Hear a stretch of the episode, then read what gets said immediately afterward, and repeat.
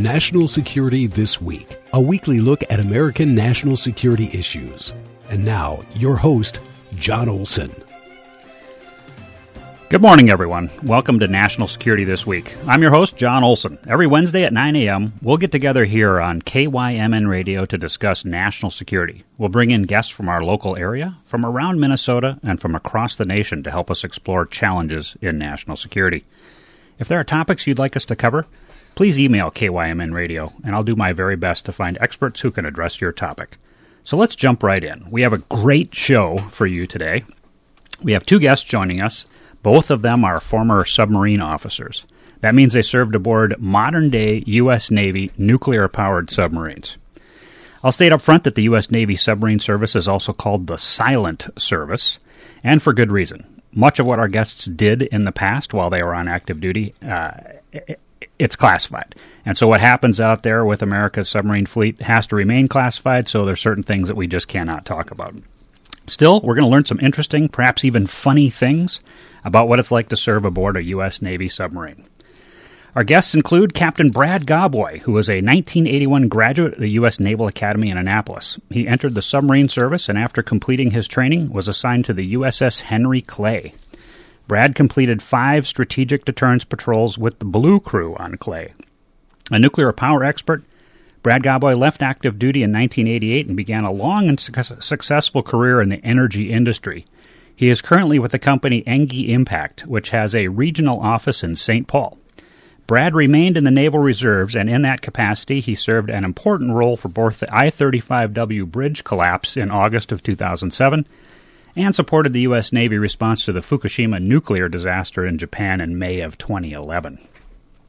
David Bruns graduated from Annapolis in 1988. After completing nuclear power and submarine training, he was assigned to the USS Baton Rouge out of Norfolk, Virginia.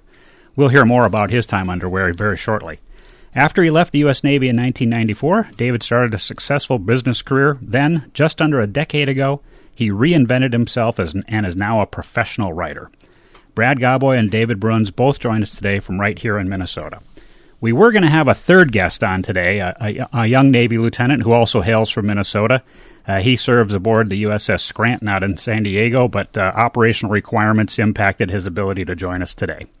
Still, with Brad and D- David, we're going to have a fantastic conversation. So, Brad Gawboy and David Bruns, gentlemen, welcome to National Security this week. Thank you, John. Thanks, John. So, let's get started. So, Brad, we'll start with you. what drew you to submarines, and can you tell us about the selection process when you went through screening? Sure, it's uh, th- those are great questions, and and uh, again, thanks, John, for the wonderful intro, and um, and I want to take this opportunity to thank your listeners as well for uh, um, their consideration and their interest in submarines and national security. Um, you know, I, I, think for every submariner, this this question is always is always asked. They ask it throughout their career. How did I end up joining the submarine service? And and it's really interesting, and I'm curious uh, what David's experience is as well. Uh, when I um, entered the submarine service, or when I chose to enter the submarine service, it was the fall of 1980. We are in the middle of the Cold War, uh, beginning of the Reagan uh, years, the buildup of the Navy, and um, our adversaries were the Russians, and we moved that adversary um, in the ocean. Right, uh, the, it was fleet to fleet um, confrontation, and that's where submarines excel. So it was um, it was really interesting. We were at, at, as midshipmen at the Naval Academy. We were getting top secret briefs from uh, regarding some of the activity that our submarines were performing. Uh, and, and to me, that's where the action was, right? That's where where you go to help um, to create the greatest impact. Uh, the submarine community was also an elite force, uh, is an elite force uh, with high standards of performance, and the behavioral expectation of the crew was much higher uh, than expected in some of the other services, and and that really interests me. And we would have uh, submarine officers uh, on the academy campus that would talk about that, talk about the differences between their community and the other communities that we did have options in. Um, I knew I could utilize my engineering and math skills. Uh, I was successful at that, so so it checked a lot of boxes.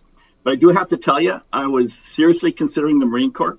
I attended SEAL training one summer, and I went on the Marine option cruise literally the summer before my senior year. Months before I was making my selection, I was um, rappelling out of helicopters in Hawaii with the Marine Corps. So, so I do love those experiences. I had a blast, but in the end, um, I chose I chose the submarine service probably both to expand my engineering uh, and my leadership skills. And and David, how about you? Why why did you choose uh, submarines, and what was selection process like when when you uh, selected submarines? Sure. So so I was a couple years after Brad. Um, also, thank you for the invite, and thank you to your listeners for sharing some time with us today.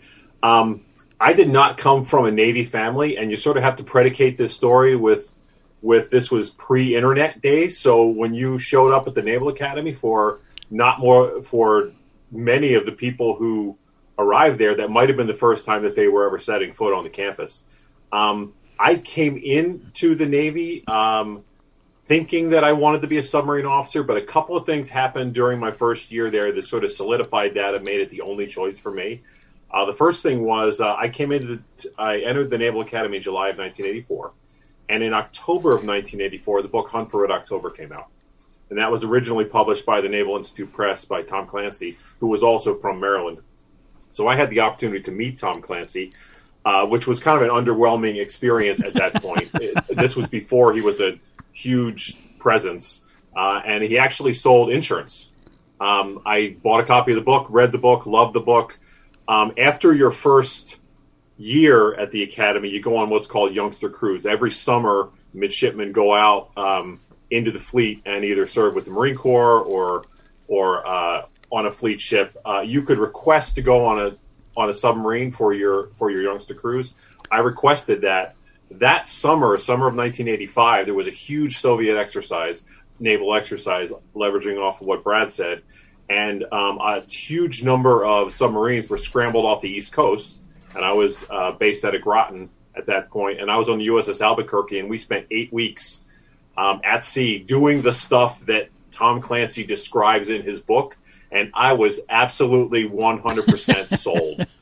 Um, I did have a little bit of a hitch. I was a systems engineering major, and I was doing fine. I, I had a good GPA, um, but I really wasn't enjoying the work.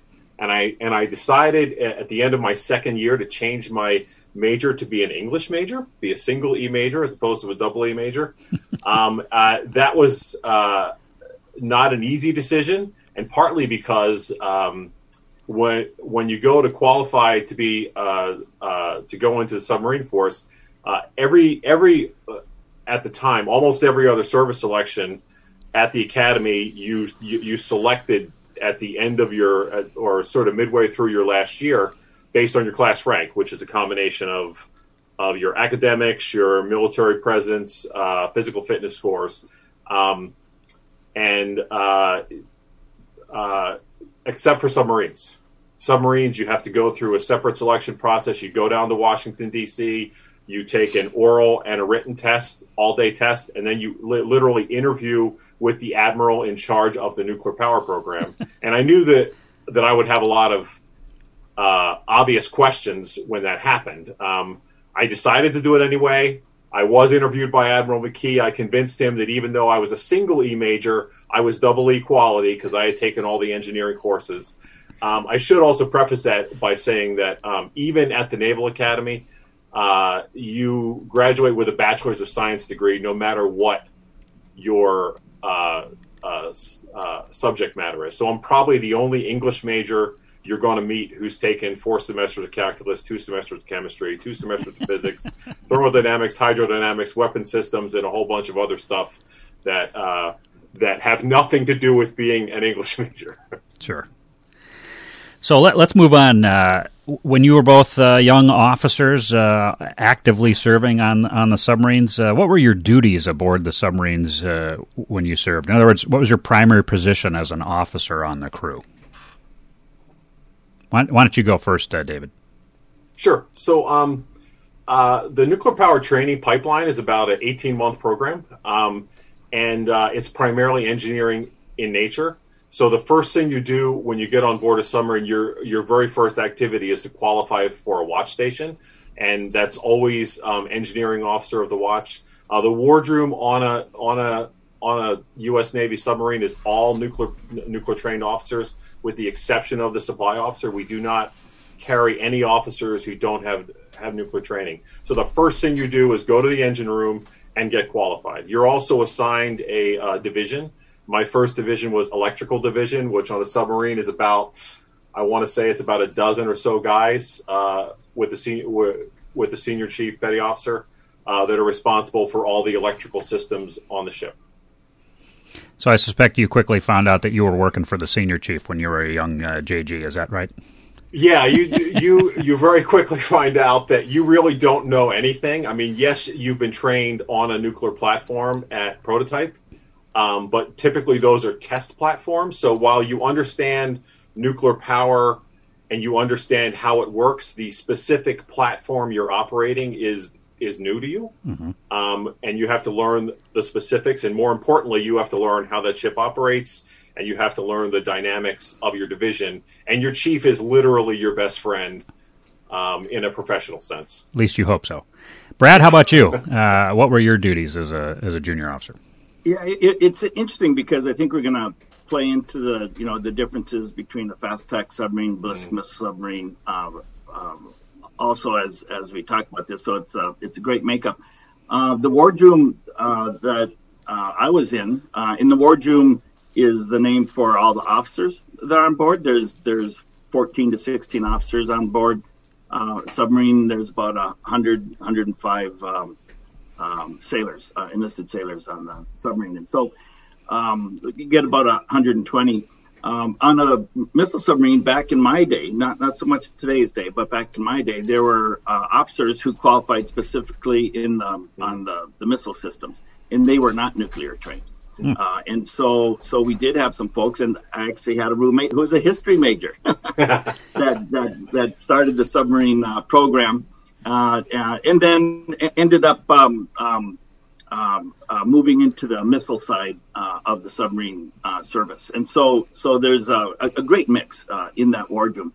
Uh, but when you first get assigned, especially on a ballistic missile submarine, uh, you really focus on the the cycle of the of the submarine. You're you're at sea for a period of time, and then you're then you're in port for a period of time that's that's regular. we'll talk a little bit more about that, I, I think, um, yep. later. But you know, at, when you get on board, you're given a a a smaller division, a, a, division that doesn't require as much responsibility to lead, so that you can get qualified uh, on your watch stations. And for a junior officer, it's uh, qualifying as engineering officer watch, as David said, and you're in charge of running the the shift crew, uh, for no better term, that that uh, is responsible for the safe operations of the nuclear reactor. As you gain more experience uh, on board the boat, whether it's in years or number of patrols on uh, on a missile boat, you get into larger divisions. Um, the I, I served five patrols, uh, as you had said earlier.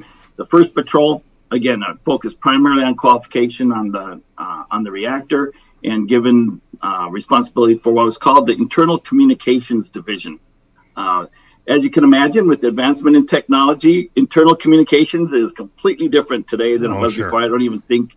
Uh, well, I know that that rating, that specialty, doesn't even exist anymore uh, in the Navy. so it is interesting to see how that goes. Um, uh, and then my final four patrols, I had the two uh, major engineering uh, department heads, uh, both or not department heads, but division officer roles, the damage control assistant and the main propulsion officer.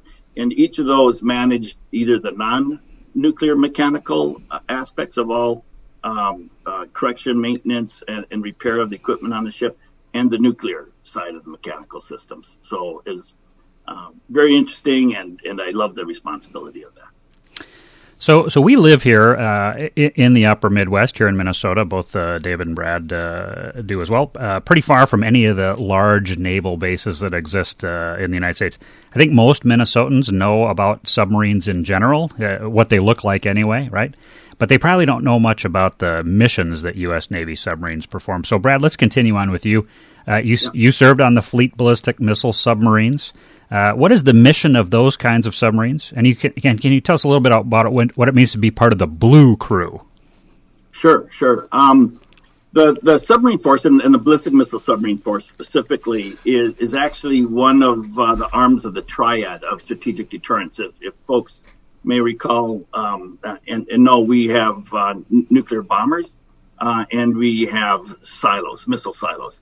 And so the, the Air Force runs both. Uh, those are two arms uh, of the nuclear deterrence triad. But the third arm is the ballistic missile submarine. It's the only arm that can actually keep its missiles hidden from the enemy. And how do we do that? We we get that um, uh, we get that submarine outfitted and keep it at sea. And, and that's actually uh, the segue into what, what is the blue and gold crew, right? It's the uh, uh, to keep that submarine at sea. Uh, you have to keep the crew at sea, uh, almost ideally continuously. But you know, over over months at a time, some equipment breaks down. You run out of food. You got to bring that submarine back into port. Uh, you replenish and, and you fix the equipment that that um, might have failed, broken. Uh, the submarine has tons of redundant equipment, especially the critical components so you can you don't have to return to port just because uh, one uh, piece of equipment might have failed, but you do want to fix that when you get back. So at the end of a patrol, the entire submarine uh, comes back in. You turn over to another crew. It's a it's a complete and official change of command and a swap out of the entire crew. You spend two or three days turning over that crew. They come on board, and the blue crew, which was what I was on, uh, then goes back to the home port. We continue our training. We we we stay proficient. We we uh, learn about the new activity that has gone on since we've been out on patrol. Uh, in the gold crew, so so each crew, one crew is named the blue crew, one crew is named the gold crew. Two commanding officers, two entire chain of commands, two two authority, um, two very separate authorities, and and they will then take over that um, the submarine uh, finish uh, all the repairs, get it replenished to be able to go out to sea, and then they take it out for uh, the extended period of that patrol. Um, and and then about three months later, we swap it out again, and we just go on that that flip flop uh, year round. So it's a very uh, it's a it's a structured um, pathway and and chronology um, but it's really important because, uh, and, and I, I have to remember an adage that a ship in harbor is safe, but that's not what ships are built for. I think we've all heard that. Uh, and, uh, and that's from John Augustus Shedd. Th- that comment um, is really about the submarines. You have to get them out to sea to make them effective, and especially the ballistic missile submarines. If they're not out uh, covering their targets, then then why have them? They, can't be important. Sure. So blue blue and gold crews on fleet ballistic missile submarines. You, leave port, you submerge, and you disappear for what is it, seventy days, and then you come back, uh, uh come back to home port, swap out. Is that kind of how it works? Yep, over seventy days. Over seventy days. All right. Yeah. All right. So David, you were on a fast attack uh, submarine, nuclear powered fast attack submarine. Uh, what what kind of missions did you perform when you were serving back then? Yeah. So so life on a on a fast attack is 180 degrees out. Uh, there's one crew, and that crew is responsible for the ship in its entirety, maintenance, uh, operational necessities, etc. There is no crew that you can fall back on if you need to do training. Uh, you either do the training when you're in port, or you leave people behind, and then they they uh, catch up uh, with the ship. Uh, the missions of a fast attack submarine are very varied. They can be anything from supporting fleet exercises. Um, so uh, you know, surface ships and uh, P3s and things can can train trying to find submarines. Um, to doing things on underwater test ranges. Uh, the the Navy maintains a uh, underwater test range down in the Caribbean off of St. Croix. so you're testing torpedoes and things like that. but most importantly, you're really and again putting this in the context of the time of the Cold War. So I was in during before the Cold War ended and after the Cold War ended. So, so I was there right at the crux of that change. But, um, and I think Brad mentioned this earlier. Uh, when we trained, uh, we had three competitors, and they were the Soviets, the Soviets, and the Soviets, and that was it. That's all we trained for. Um, so, um, what, uh, the primary mission of an East Coast based submarine was often northern deployments, which is patrolling off the north coast of the Soviet Union. So, doing Tom Clancy type stuff, uh, finding, tracking, looking for the Soviet fleet ballistic missile submarine. So Brad's counterpart on the Ruski side. Um, we would spend a lot of time doing that. So, so you would typically have a workup to a deployment of maybe three, six months. uh, three months on deployment and then back. Um, and that would be a northern run. So I am a blue nose sailor, which is means it means that I've crossed the Arctic Circle. Uh, actually, I'm a multiple blue nose sailor uh, because I because I've been there a couple of times. But that so the the mission of a fast attack submarine is very varied, um, and it and it changes very rapidly. So you really don't know the schedule, and even, and even if you do, you can't tell your your family. So when I left, I would be gone for a few weeks usually but it's not like I'll be back next Thursday. It's like I'll be back sometime. And again, speaking of of the of sort of the time, you you didn't really have email. So uh, when you were out, you were gone. You there there was no communications home. So it was a very very different time in terms of uh, maintaining family relations and, and in terms of how we operated. All right, so for our audience, you're listening to KYMN Radio, AM 1080 and FM 95.1. This is National Security This Week, and I'm your host, John Olson. Our guests today are two naval officers who served aboard modern day U.S. Navy submarines. Uh, Brad, let me ask you this uh, quick sea story. What kind of funny things happen out there uh, while you're on deployment? What can you share with us? Yeah, I, I think um, uh, one of the one of the funnier uh, tales or one of the funnier experiences, uh, and and kind of the authorized fun is uh, halfway night, right? You you know when when um, uh, especially on Blisk Miss submarine, you know now schedules do, do change, uh, but you kind of know where what is that that calculated halfway night, and then you celebrate the countdown, right? You know, pretty soon we'll be back to family, we'll be back in port.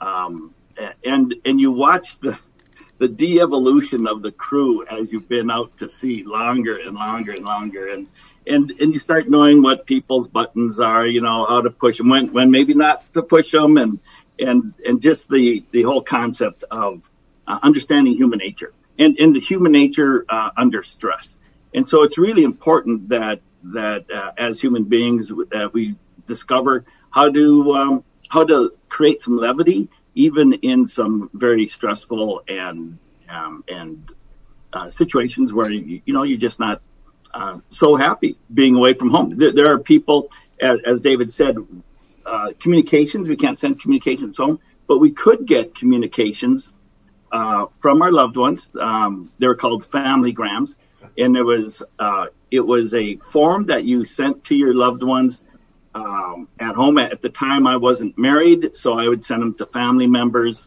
uh, girlfriends, whatever, and and say, hey, please write me, right? Uh, send me a note, just just send some kind of communication. And these would come over teletype, right? They, we literally had the yellow, you know, teletype printers uh, uh on board, and then we, the radio men would snip off the the little messages, and there'd be this nice decoration. But there were they're really public record, right? I mean, sure. everyone could see because they came over a broadcast, and we had we had proposals that were coming over these messages. We had people missing um, missing each other, but it was really funny because the crew would literally read, "Okay, you get 40 blanks. How come you didn't fill out all 40 blanks?" Right? You'd you'd be having these swaps and countdowns of my wife loves me more, my girlfriend loves me more because they filled out every four, all 40 blanks versus others. And, and, and then of course some, some sad times, uh, people wouldn't get their family grams, right? Sure. There'd be this big distribution of family grams uh, to the crew. And then, uh, and, and you'd only get it when you could come up on your periscope depth, put an antenna up and receive radio communications.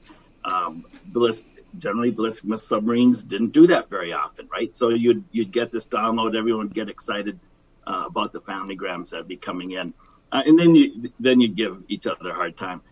But but for the crew that didn't get it, you would find ways to boost their spirits up, right? It was really uh, a supportive endeavor, and and uh, you you basically just uh, watch out for each other, right? Because uh, everyone was stressed, and and one of these halfway night concepts is we would actually put skits together, right, to keep keep the crew happy, laughing, and it was the what few times you could actually poke fun at the commanding officer. All right. And and and if they had a quirk or if they had if they always said one thing a certain way, you could uh, create skits and parodies of things that were going on, and and it was all good because uh, that was the one time where you could uh, poke fun at the chain of command. So it's all about morale and esprit de corps and uh, taking care of your people. Yeah. Uh, David, how about you? How about a quick uh, sea story? Yeah, so so I have one of the more unique uh, sea stories out there. Uh, the submarine I was on was involved in a collision with a Soviet su- submarine. Okay, um, uh, let's hear more about aboard. that. Um, yeah, so it's uh, and um, it's it's actually a matter of public record because of when it happened. Um, if you recall, uh, the Soviet Union fell on Christmas Day of 1991, and the submarine I was on was was on deployment uh, shortly thereafter. So if you can imagine, as as the Soviet Union was devolving, um, uh, there was a lot of concern within the United States about what was going to happen to those to those uh, uh submarines, and we happened to be uh, on a on a northern deployment uh, when this happened. Um, so in February of 1992, the USS Baton Rouge was involved in a collision with a Russian submarine uh, in somewhere in the international waters off uh, Murmansk. Um, uh, this kind of thing has happened before, but the name of the submarine has never been released before. So this was brand new. Um, and it was because the Soviet Union had collapsed. It had collapsed into the Commonwealth of Independent States. Boris Yeltsin, if you recall him, had actually made a personal plea to uh, to uh, Secretary of State James Baker to make this right.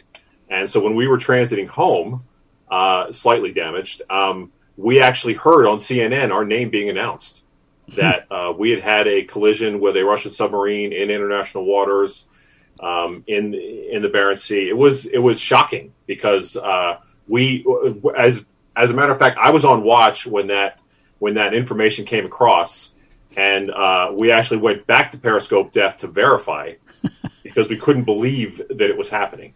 Um, if you get a newspaper from uh, shortly thereafter on the front page of USA Today, you'll see a little cartoon thing with a with a U.S. submarine and then a Soviet submarine coming up underneath it, a little little bang where they where they bumped.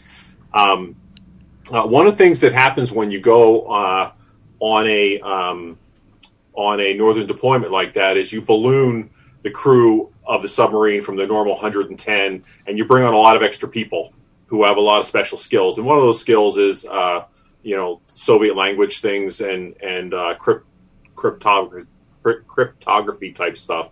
So um, we knew that both submarines were were okay.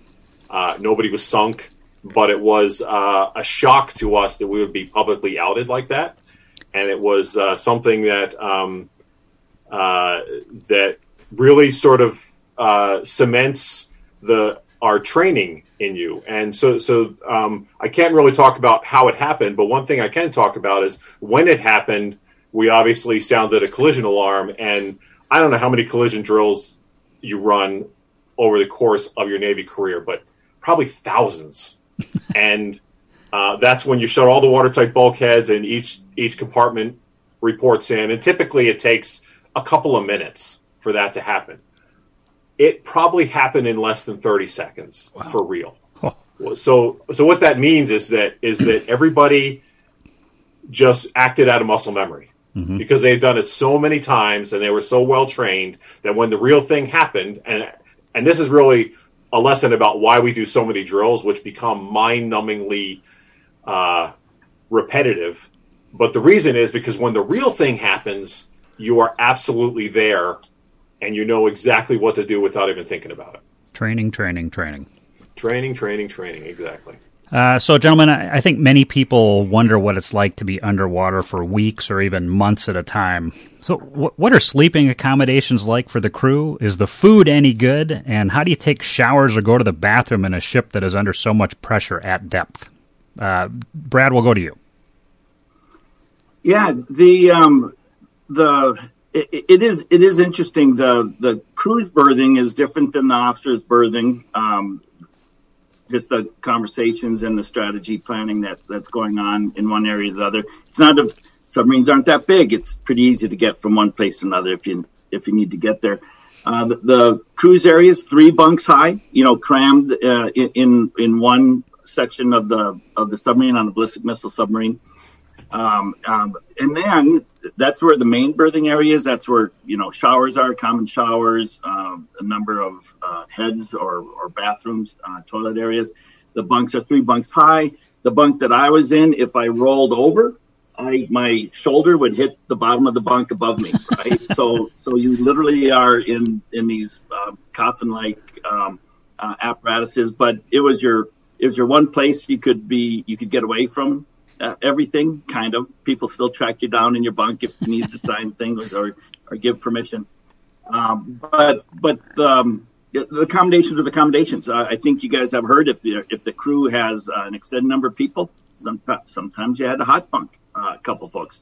Two people would share the same bunk. We try not to make that happen, but you went once you departed with your number of people, you didn't return back and right. say, "Oh, we have we don't have enough bunks on board," right? So you just make it work. Uh, it's it's really interesting um, how that how that goes when you step into the crew's space. Uh, we were saying over time, um, you know, everything that would happen. Sometimes there'd be fresh vegetable bags. If it's the beginning of a patrol, you've got vegetable bags literally hanging from the rafters, right? hanging from the structure uh, above the above the hallways with potatoes and fresh vegetables until they ran out, right? We would try to go out to sea with as many fresh vegetables as possible. We operate out of Holy Loch. We would get local vegetables. And it was it was as if you're um, you're living a World War II movie uh, that you saw. I said, really? I'm dodging uh, baked potatoes, but you would. Uh, and then eventually, fresh vegetables ran out. If you um, um, if you're willing to accept eating eggs, the eggs were dipped in a, a, paraffin, some type some type of wax, and if as long as you ate an egg every day, you wouldn't notice the taste change as, as the time continued. But if you like ate an egg the first couple days and then two weeks later decided, hey, I think I'll have an omelet, you'd be eating them, going, hmm, something something tastes not quite right about this egg. Um, but but the food actually is is some of the best um, food in the Navy. It's it's it, it, it was amazing. We we had plenty of food. We operated on six hour shifts. Uh, and so, so you'd be on watch for six hours. You'd be doing maintenance or training for six hours, and then you'd sleep for six hours. And, and there was a meal time between each of those six hours. It, it, it was actually, you know, 6 a.m., noon, 6 p.m., um, midnight, midnight, typical time frames. Uh, and and that's and there'd be a meal uh, even at midnight. So you, you could have a full meal 24 hours a day. Uh, we'd have uh, surf and turf a uh, couple times a patrol. Uh, we had pizza night every Saturday night was pizza, and you could smell the cooks um, cooking donuts uh, for the morning or baked goods in the morning, and that smell would permeate through the entire submarine because the one it's small and the ventilation system that goes through there. So I, I gotta do a shout out for our mess attendants the cooks on board. They were awesome. They they were top notch, best uh, best in the Navy. And one other shout out, we we also had a corpsman. We did not go to sea for for that uh, for basically months at a time with with um, a doctor. We went with a trained corpsman, um, uh, certified for independent training. He was also awesome, right? So so there was great people on the crew, and they supported uh, the crew immensely. Uh, so we'll, we'll, we'll press on because there's a bunch of other questions I want to get to, and I want to make sure we have enough time. So for our audience, you're listening to KYMN Radio, AM 1080 and 9, FM 95.1, broadcasting out of Northfield, Minnesota. This is National Security This Week, and I'm your host, John Olson. Our guests today are two former Navy officers who served aboard modern day U.S. Navy nuclear powered submarines. Uh, so, Brad, you were on a Lafayette class fleet ballistic missile submarine. The Ohio class boats uh, replaced them. That's what we have operating today. And now the U.S. Navy is preparing to build the Columbia class fleet ballistic missile submarines. How much do you think the technology has changed since you served? And should these boats still be nicknamed boomers in light of the recent OK Boomer insults? yeah, that's um, uh, that's really interesting. well, well, to, to go um, uh, to go to, to, what has has changed. Um, I think the biggest change is is uh, not that dissimilar to what's going on in the civilian world. It's the digitization sure. uh, and and uh, the miniaturization of the computer systems. Um, the the navigation system for a ballistic missile submarine that that I was on built in the, in the early 1960s, right? And so just consider what doesn't have to be um, um, designed for today, right? We large, massive computers that now can be fit in a laptop, right? That the, the computer power that can be managed in a laptop for, for navigational purposes. So so there's there's a number of advancements that have occurred, and I think mostly electronic. Interestingly enough, um, uh, I was able to tour uh, a fast attack recently, and and some of the equipment is very similar uh, to where it was because the basic engineering design of a submarine hasn't changed that much, but but the equipment inside, uh, designed for the war fighting, designed for for the crew, uh, that definitely has changed. So, David, of, oh, sorry, do we still call boomers boomers? Um, uh, I think so. Um, the, the the boomer concept is because of the missiles it carries. So, sure. we're still carrying that missile. But uh, I, we could talk significantly about generational differences, and and I guess I would just say, hey, hey, each generation listen to what the other generation is talking about, and there's no if the boomers are are communicating in manners that say they didn't we didn't have our own issues. I mean, we grew up in the 60s and 70s. Come on, folks, right? So, so uh, boomers shouldn't be talking dismissively to the younger generations, and younger generations should, shouldn't be dismissively uh, talking to the older generations, and we all should be listening better. Uh, so, so Captain uh, Brad Gawboy, thank you for that. Uh, and David Bruns, a similar question to you. Uh, you were on Baton Rouge, a Los Angeles class uh, fast attack submarine. She's since been decommissioned. what do you think the Virginia class nuclear powered attack submarines are, are, like today compared to the boat you sailed on? Yeah, tons and tons of, of, of differences. I've not been fortunate enough to actually tour a Virginia class boat today, but just as a couple of examples, I mean, certainly the um, electronics. So when I served, uh, literally there was one laptop on board the submarine, and it was held by the supply officer, not by the captain, because he had to do all the inventory. So um, uh, the other thing that uh, that particular class of boat had was uh, when you raise the periscope, you actually raise the periscope from a well, and it goes through a hull penetration and goes up through through the sail. So uh, you would literally raise the periscope using hydraulics. Uh, there, there's a hydraulic ring that you twist one way, and that raises the periscope, and it comes up, and you put the arms down, and then you you call it dancing with the gray lady, but basically you go around and around. If you wanted to see behind you, you would have to turn, literally turn the periscope to to look behind you. Today, that's that's been replaced with an optical monitoring mast which does not have a hull penetration, which instead has a camera, which gives you much better field of view and gives you uh, a lot more options in terms of what you're doing with that video feed. If you look at the layout of a control room for a modern submarine, it's much more flexible than um, than the submarine that I served on. So you have fire control and sonar within the same space. Uh, we used to have um, a person, uh, usually a chief petty officer, whose entire job he was called chief of the watch was to move water around and to manage uh, everything that's coming and going mechanically within the ship, not non-nuclear. Um, uh, that that watch station today, so you would have a helmsman, you would have a planesman. So uh, a, a, helmsman steers rudder and fairwater planes, which are the small planes. A sternsman uh, handles the large control surfaces at the back of a submarine. And then you had a diving officer who overlooked that, and then a chief of the watch. Today, you have two uh, watch stations. You have a pilot and you have a co-pilot, uh, which means that a lot of the functions that used to be manual have been automated, uh, just like Brad said. Hmm. Uh, I think those are the are the uh, are the big differences. we certainly had VLS platforms uh, when I was in, but I think that they've become um, a lot more advanced. And well. VLS means uh, virtual launch. Uh, excuse me, vertical launch. Okay. Uh, system. So uh, instead, so more like a fleet ballistic missile submarine. So these were uh, um, missiles which were housed in a vertical position instead of being shot out of a torpedo tube. Okay. Horizontally.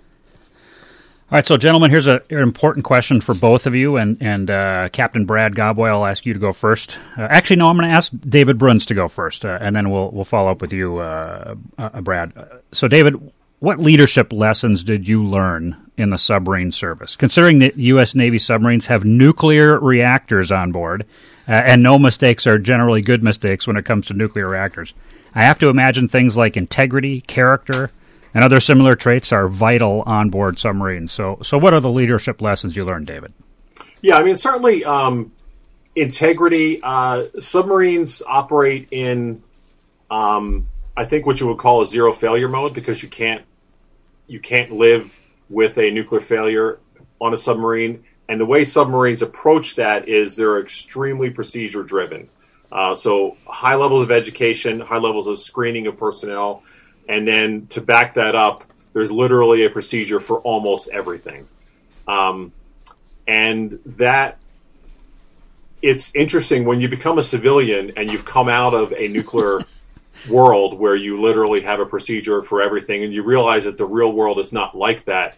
Um, two things happen. One is it's it's sort of shock, but the other thing is that you can realize that you can take the lessons you've learned and the structure that that was provided to you by that by that uh, service, and you can apply that to a lot of things and really make things a lot better by by by helping to bring order to chaos. And I would say that that's probably the thing that I took away from the submarine service the most uh, was that ability to look at a situation and organize it mentally.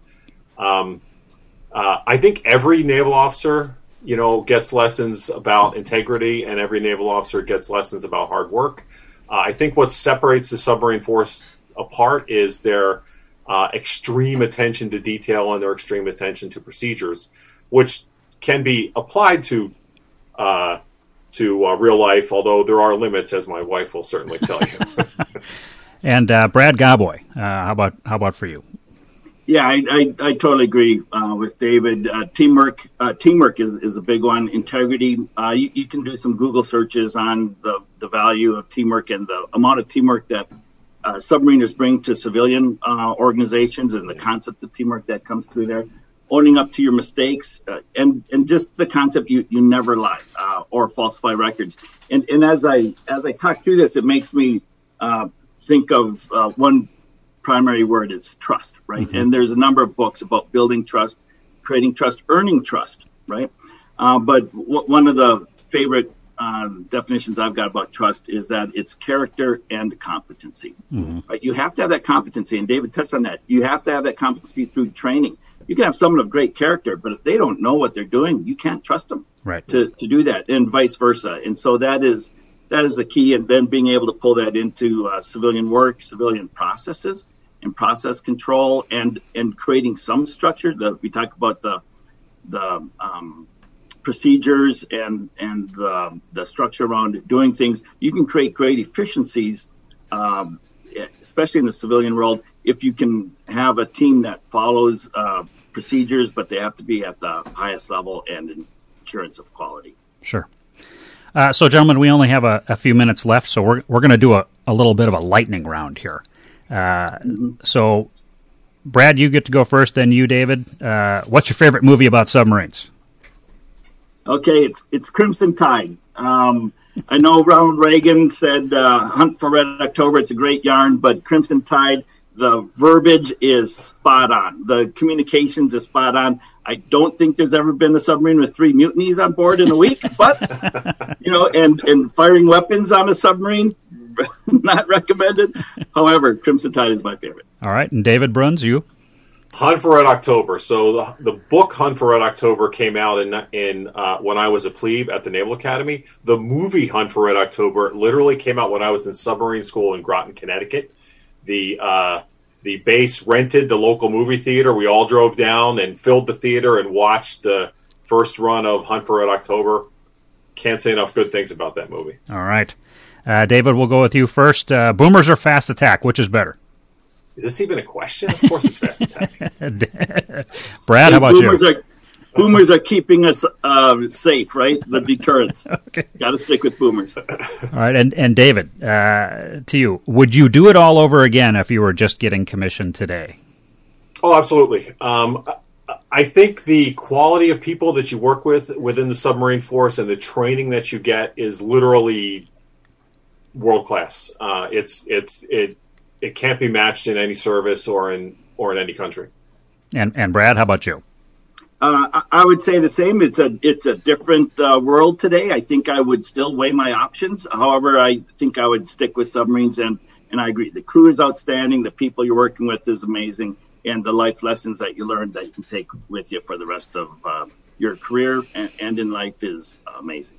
Okay, and we have uh, one, just one last question for you, and we'll start with David. Uh, David, is there anything else uh, Americans should know about the U.S. Navy submarine service, the submarines themselves, or the men and women who serve on board? Because we do have women on board submarines yes, today. so so uh, we do have women on board submarines today, which I think is a welcome change. Although if you had asked 25 year old David, I probably would have given you a different answer. um, uh, so what, one of the things that that that you'll hear us say is submariners call their ships boats. I'm not sure why, but we do. So you, uh, Brad and I both both talked about being on the boat. Um, that's because submariners call their ships boats. Okay, and Brad, how about you? Uh, I would say, especially for listeners, is em- embrace um, all service members, specifically embrace uh, the submarine crews that are out there. It's a small gr- group of very dedicated sailors uh, we have submarines named after um, Minnesota uh, government entities from the state, from the two cities. And if there's an opportunity to, uh, in the Navy League, we'll bring some crew members out. If there's an opportunity to say hi, show your support, send a letter to the crew. Uh, you can get online and do those things. And I'd say just support uh, the sailors, especially those that are affiliated with this great state of Minnesota. Uh, and, and, thank you for that. And, and just so the two of you know, if you didn't weren't aware of it, a few weeks ago we had uh, Bill James, the president of the Minnesota Council of the Navy League of the United States, on, uh, and he talked a little bit about the fact that right here in Minnesota, with the Minnesota Council of the Navy League, they they do a lot to support the crew of the USS Minnesota, uh, which is out of uh, out of Groton in Connecticut. Uh, so, gentlemen, we've reached the end of our time today. Captain Brad Gawboy and, and David Bruns, uh, thank you so much for being our guests on National Security this week. Thank you. So, folks, that closes this week's edition of National Security This Week. We're on KYMN Radio in Northfield, Minnesota on AM 1080 and FM 95.1. I'm your host, John Olson. Thank you for joining us today. I look forward to sharing time with you again next Wednesday morning at 9 a.m. If you have ideas for topics you'd like us to cover, please contact KYMN Radio and I'll do my very best to find experts who can address your topic. Have a fantastic Wednesday and a great finish to your week.